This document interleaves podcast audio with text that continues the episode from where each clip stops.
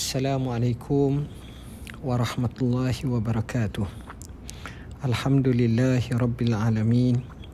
Wassalatu wassalamu ala asyrafil anbiya wal mursalin wa ala alihi wa sahbihi ajma'in. Subhanaka la ilma lana illa ma 'allamtana innaka antal alimul hakim. Wala haula wala quwwata illa billahil aliyyil azim. Amma ba'd. Sidang pendengar yang dirahmati Allah, Alhamdulillah kita dapat lagi bersua dalam uh, perbincangan dan juga sedikit mutiara kata, nasihat dan saling pesan memesan antara kita semua. Apa yang saya ingin sampaikan pada hari ini berkenaan dengan isu semasa iaitu COVID-19 di mana sebagaimana yang kita tahu pada 7 Jun 2020 Yang Amat Berhormat Perdana Menteri Malaysia telah mengisytiharkan penamatan PKPB dan digantikan dengan Perintah Kawalan Pergerakan Pemulihan PKPP yang bermula pada 10 Jun 2020 hinggalah kepada 31 Ogos 2020. Ianya memberi lebih banyak kelonggaran untuk sama-sama kita menjalani aktiviti eh, dalam kehidupan seharian kita dengan mematuhi garis panduan yang telah dinyatakan dan ditetapkan.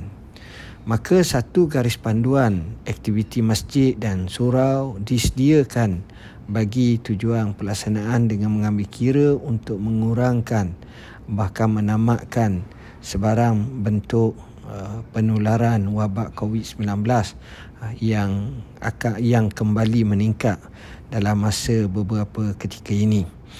Mengambil kira pesanan yang amat berhormat Perdana Menteri maka dalam perutusan ia dalam perutusan yang terbaru baru-baru ini perutusan khas iaitu perkembangan terkini Perintah Kawalan Pergerakan Pemulihan PKPP pada 20 Julai 2020 kerajaan menyeru kepada umat Islam di negara ini supaya sentiasa mematuhi SOP yang telah ditetapkan. Antaranya mereka yang tidak sihat dan bergejala tidak perlu ke masjid menjaga penjarakan sosial mencuci tangan menggunakan hand sanitizer memakai pelitup muka dan ikut arahan pihak pengusaha masjid serta pihak berkuasa agama.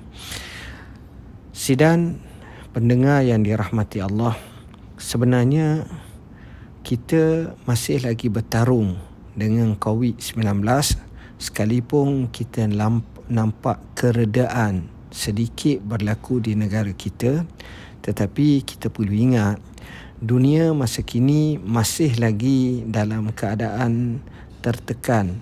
Bahkan sebahagiannya masih belum pulih apa yang berlaku tentang COVID-19 di mana angkanya meningkat melebihi jutaan bahkan kalau kita tengok negara-negara tertentu seperti negara Amerika, Brazil dan lain-lain lagi di mana peningkatannya cukup besar juga. Jadi kita pun boleh jadi akan berlaku kalau tidak ada penjarakan sosial dan tidak ada penjagaan dengan sebaik mungkin. Justru marilah sama-sama kita menginsafi dan kita mengambil kesempatan dengan apa yang kita ada ini. Semangat Zulhijjah dan juga semangat untuk kita melawan dan menamatkan COVID-19 ini. Kita ikut dan kita patuhilah SOP sebenarnya kemaslahatan akan kembali kepada diri kita kepada keluarga kita kepada masyarakat kita dan kepada negara kita. Ingatlah bahawa kaedah menyebut al-wiqayatu khairum minal ilaj pencegahan itu jauh lebih baik daripada merawat.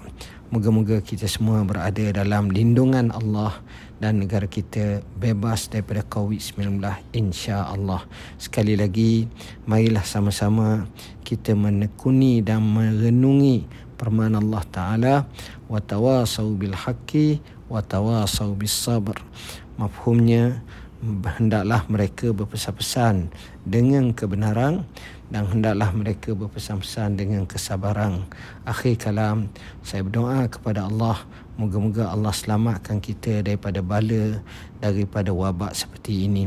Bismillahirrahmanirrahim. Alhamdulillahi rabbil alamin. Wassalatu wassalamu ala asyrafil anbiya'i wal mursalin wa ala alihi wa sahbihi ajma'in. اللهم ولي أمورنا خيارنا ولا تولي أمورنا شرارنا. اللهم إنا نعوذ بك من البرص والجنون والجزام ومن سيئي الأسقام. اللهم إنا نعوذ بكلمات الله التامات من شر ما خلق اللهم إنا نعوذ بك من جهد البلاء ودرك الشقاء وسوء القضاء وشماتة الأعداء.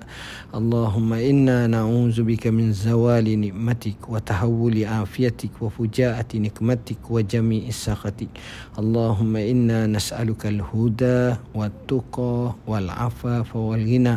اللهم ربنا هب لنا من أزواجنا وذرياتنا قرة أعين وجعلنا للمتقين إماما اللهم ربنا آتنا في الدنيا حسنة وفي الآخرة حسنة وقنا عذاب النار وأدخلنا الجنة مع الأبرار يا عزيز يا غفار يا رب العالمين وصلى الله على سيدنا محمد وعلى آله وصحبه وسلم والحمد لله رب العالمين